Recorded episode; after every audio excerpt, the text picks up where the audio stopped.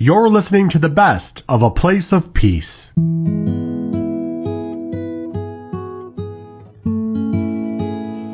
Hello, everyone, and happy birthday, America, on your 244th birthday. To celebrate that birthday, we are rebroadcasting my interview with the 38th President of the United States, Gerald Ford, who talks about the influence God had in his decision to pardon Richard Nixon.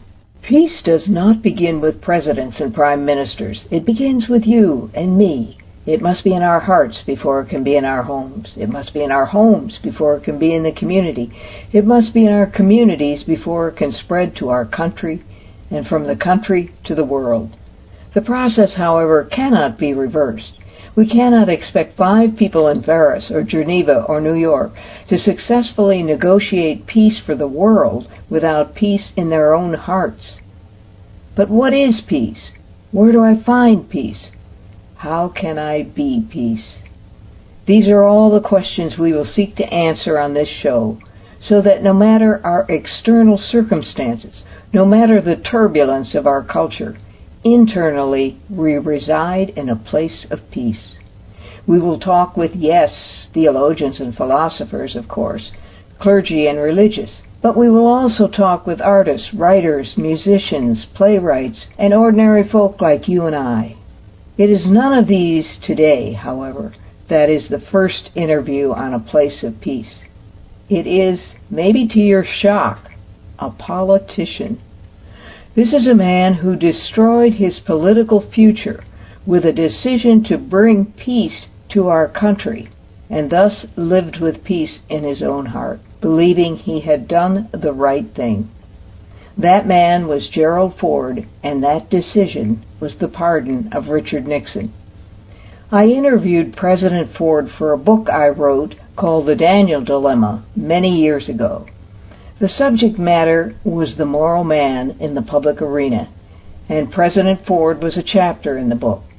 In order to assure accurate quotes, I taped the interview. This is the first time the interview has ever been aired.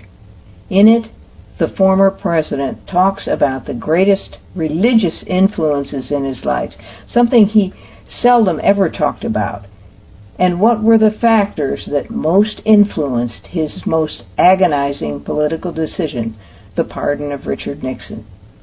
We began the interview discussing the commencement address he was to deliver to his son Mike's graduation class the following day.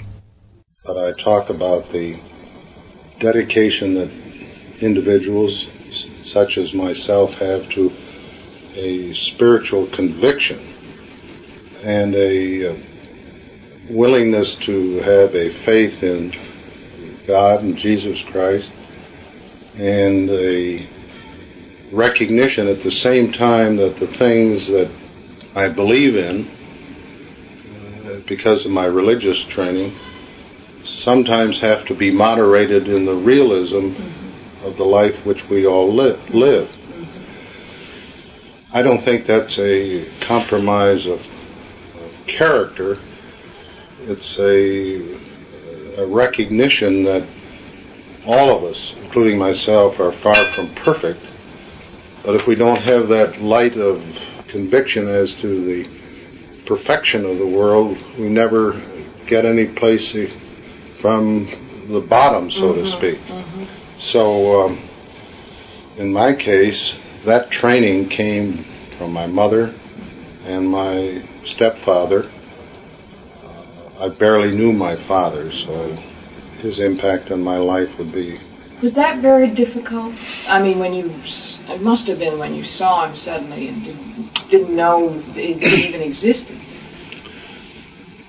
It was a very difficult immediate situation, but what it really did was to uh, reaffirm my love, affection for my stepfather because he was a person who had uh, adopted me and was uh, going through great financial difficulties trying to raise a family of four.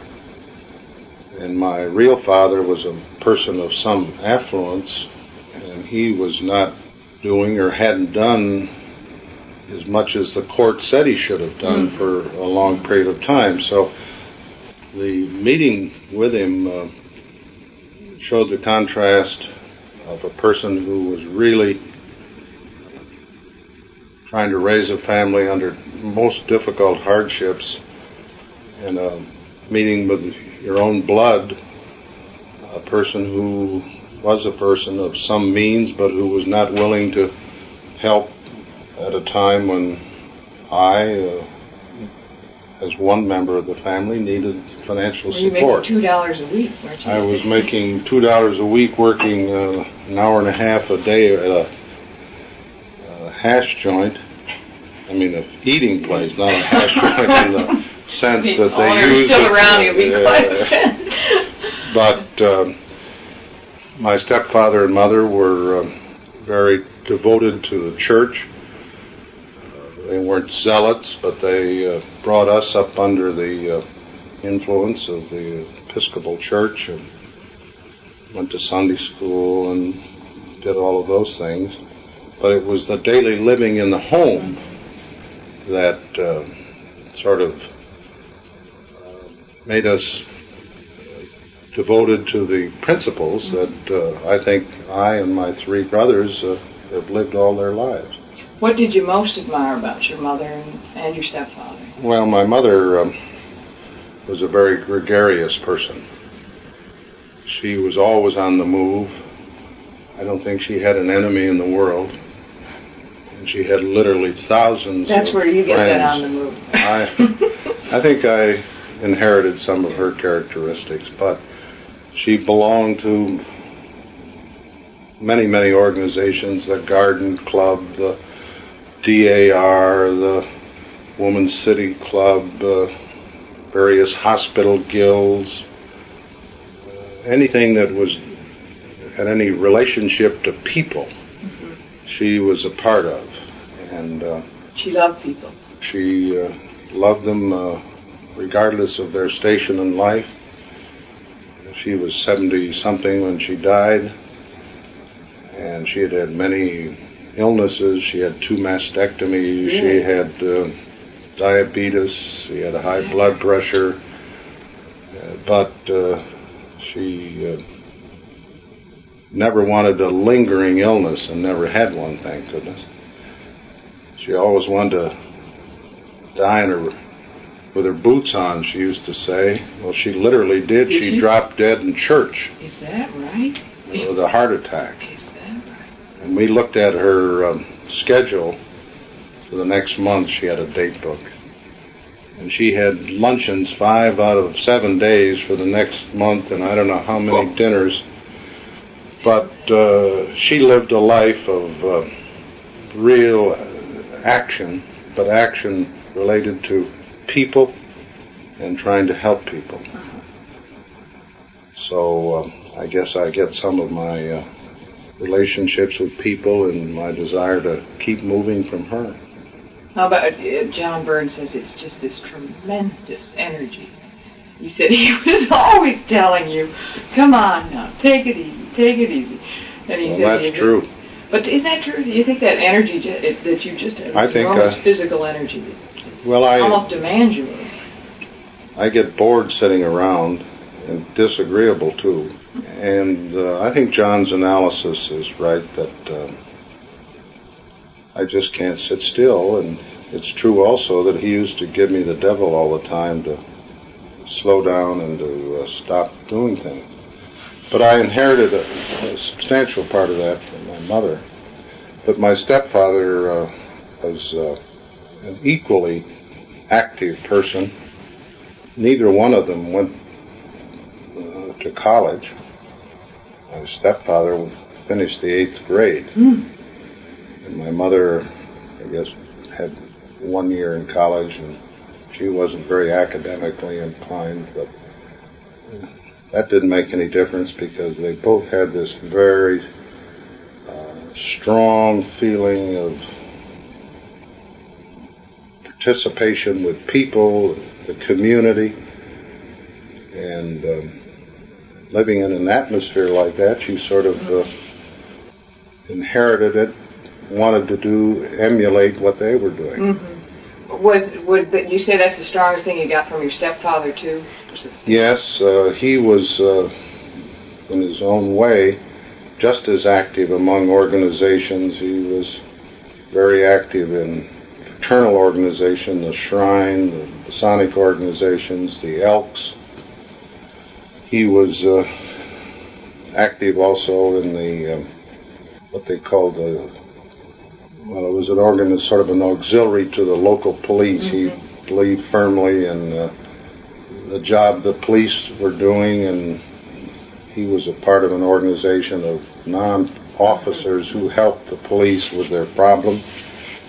Uh, he eventually uh, was drafted to get into Republican politics, and uh, was never an office holder, but was county chairman and active in that way. Mm-hmm. So the whole atmosphere in the home was one of uh, doing things in the community to try and help the community, whether it was in uh, one organization or another. Was there much talk about religion, or? I wouldn't say that we talked about religion per se. The family tried to live a spiritual life. Now, Mike uh, is. Uh, he hasn't really settled on whether he's going to be one denomination or another. Really? At least he's not going to take his degree or get ordained uh, in a particular religion as of now. I understand if he wants to be ordained, that's the right word, in a particular denomination, he has to take another couple of months, uh, but he's still uncertain as to just what direction. When he comes out of the seminary, does he come out as as a minister? No, he comes out with a degree in theology. Theology but without a designation as to which denomination. Mm-hmm. It's interesting, too, to ask subjects this because everybody has such an interesting, different perception. When you think of how do you perceive God? Do you, I mean, a formal deity, or is he is he a uh, someone close, or uh, do you see him more as a personal type of thing? I perceive him uh, not as something formal and yet it's something that I rely on. I couldn't draw a picture. It's hard to describe it in words. I think it's something inward. And since it is inward, it's very personal to me and something that I don't uh, and haven't uh, talked about in the, a public forum. I feel uncomfortable uh, whenever questions are really asked about it because uh, I haven't sat down and written out precisely. Yeah. I don't think anyone is. It's. It would be hard for me, and yet it's a feeling within that yeah. is important to me. Some people, though, are, for instance, I said to Don Shula, are you closer to God the Father, or are you closer to God the Son? Are you, some people feel a great closeness to Christ. He said God the Father, which is interesting. Some people, of course, feel, Mark Hatfield said, Christ, of course. In some way, you have to, in some way, I think, personalize in, in, in to uh, have any kind of communication. I think with uh, my association with Mike and his dedication to Jesus Christ, today I would feel closer to Jesus Christ than I would God the Father. Mm-hmm. Uh, it's been sort of an evolutionary transition, and I think Mike's had a big impact in that regard. Because of his closeness. That's right. But originally it would be more God the Father That's that right. Mm-hmm. perceive as. But I don't feel that that has significantly changed my uh, my own spiritual feeling because it is so personal. Mm-hmm. if I had to give a lecture every day or make a speech uh, on the subject, it would still be difficult to write down uh, in specifics. But it's an inward feeling that has come about because of my association with Mike and Mike's discussions with me and some of the things that we've talked about. I talked to Al Quie, and he recalled the first time that you ever had the prayer meeting. Do you remember that first meeting? He said everybody at the end of it had tears in their eyes. I think uh, it was a very emotional uh, gathering, and it was a different group, you know, with uh, Al and Mel and Charlie Goodell and myself. But it it came at a time, and it was a circumstance uh, which was important to all four of us. And then when Charlie left, uh, John Rhodes uh, became a part of it, and it's been very. What do you get from that? Do you think? Again, it's pretty hard to sit down, uh, Peggy, and write out or to say mm-hmm. In an articulate way what you get out of it. It's. I guess it's wrong. It's not the uh, the getting of something. It's the a community of feeling with three other people that you feel strongly about, and I think it's reciprocated, that you're just taking five minutes or ten minutes, whatever the time is, to get together, to uh, show your um, spiritual appreciation and your spiritual hope for the future. Did it come to mean more to you when you became president? Or when you became vice president and you were going through that really traumatic? I would say yes, because um, I knew what they were doing, the other three, in trying to help me, and I responded because with their help, it was easier to try and go through those difficult times. You've always had a uh, in fact, I, I would say at least six people said, well, he never wears his religion on his sleeve, and use those exact phrases. And it's Bob Teeter was saying that in the election, the moral fervor played, and this, this new almost religious revival in the United States played an enormous kind of subterranean role in electing Jimmy Carter. And here you were a man equally religious or more so. But you really, re- do you feel that you're abusing religion if you if you talk about it or let it show? I strongly uh, disagree with those who directly or indirectly try to exploit their religious conviction. And I think we've been fortunate in this country. There's been a minimum of that. It would just be uh, so foreign to my own beliefs for me to try and get up and sell a political audience that they should vote for me because I have certain religious or spiritual convictions. I I wouldn't feel comfortable doing it. I think it would. And yet Christ said, "Go and teach all nations." You're between the fact that He said, "Share the gift," and but, the fact you don't want to abuse it. But there is a difference, I think, in how you do it or the circumstances that you uh, get involved in in the process. I would not hesitate at all to uh, be a Sunday school teacher as I was for about a year when I first came back from the service before mm-hmm. Betty and I were married. I used to teach uh, a Sunday school class at uh, Grace Episcopal Church in Grand Rapids. I think that's a very that's a very valid way in which a person uh, can talk about his spiritual beliefs, particularly to young people. Mm-hmm. Of course, I wasn't in politics as an active participant at that time. But to go to a political meeting and use one's convictions in trying to persuade them to vote for you is just foreign to my uh, my beliefs across the board. Mm-hmm let's get into the fact that what, what religion, as we said, really means to you. It's living it. And what I'm trying to do with each chapter is to examine a particular crisis decision in their lives.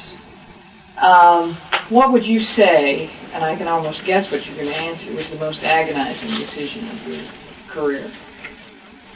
Probably the pardon of Richard Nixon. Yeah, that's what I that had to be very personal in the sense that nobody else. I was the only one who could sign that document. When did you actually start thinking about the pardon? I never really gave it any thought until I was preparing for the, my first press conference. I've forgotten when it came, within a week or so after the time I was sworn in. We had a group of seven or eight people, and the people in the White House staff that were trying to brief me on what the questions might be from the press. And I was somewhat surprised that they thought that a number of those questions would involve what I would do or what I wouldn't do, about the tapes, mm-hmm. about uh, Mr. Nixon's status. And sure enough, at that press conference, there were four or five questions out of. Maybe even more. I've forgotten just exactly how many, but at least uh, the questions were very uh, specific, and just because they were so uh, concerned in the press, I knew the public was inevitably going to be uh, interested. And I could foresee, Peggy, after that press conference, that every press conference I had from then until whatever Mr. Nixon's fate would be in the courts would be dominated by one question or another, probably many, and I just figured that I ought to start thinking as to what, how best I could allocate my time in the job. If I had to spend 25% of my time in the job uh, worrying about legal advice from my counsel, legal advice from the Department of Justice on what ought to be done about Mr. Nixon and his problems, when I should be working 100% of my time on unemployment, on problems of inflation, foreign relations, it just seemed to me that uh, I ought to ask for God's help, which I did, and I have no apologies for it. And I think the reaction I got was that what I did was right, and uh, his help was very helpful. And so I had to uh, get advice on technical aspects of it. But the real decision was uh, predicated on my conviction as to what was in the best interest of the country, and there were conflicts. People, of course, thought uh, that Mr. Nixon was guilty, that he ought to go to trial, and that's a very integral part of our society. On the other hand, I had to look at it from another point of view, which was what was in the best interest of the country as far as the president was concerned. And you had to balance all those conflicting arguments.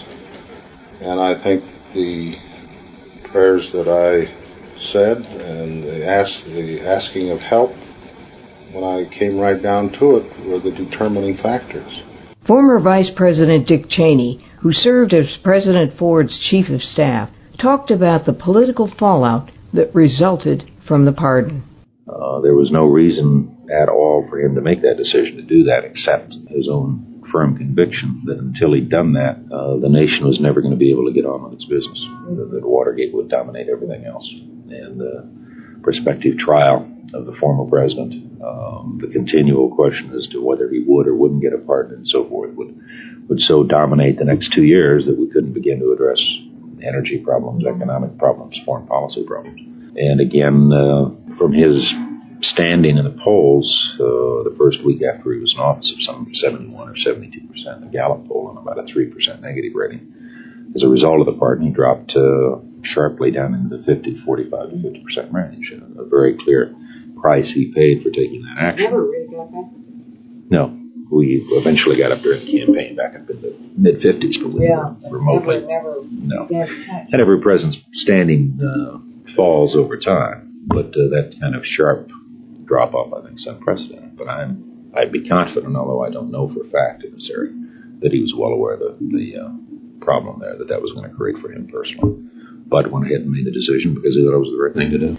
I hope you enjoyed this rebroadcast of my interview with the 38th President of the United States, Gerald Ford. Our salute to the 4th of July.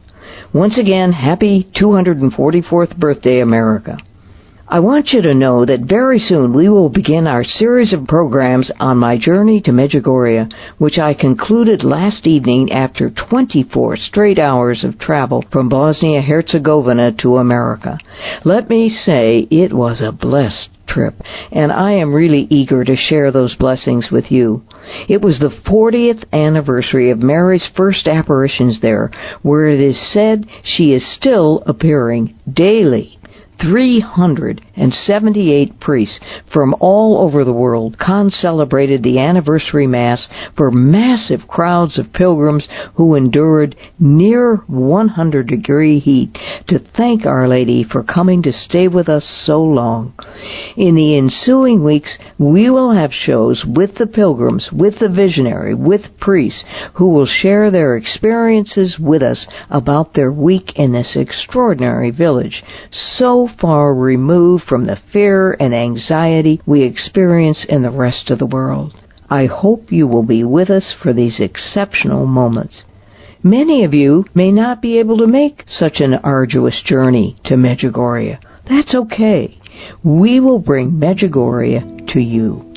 The most important aspect of Medjugorje is Mary's prescription for processing to paradise, her program for sainthood which He gives us in monthly doses of messages. We will share those messages with you. Till next week, this is Peggy Stanton, hoping you will join me on a place of peace.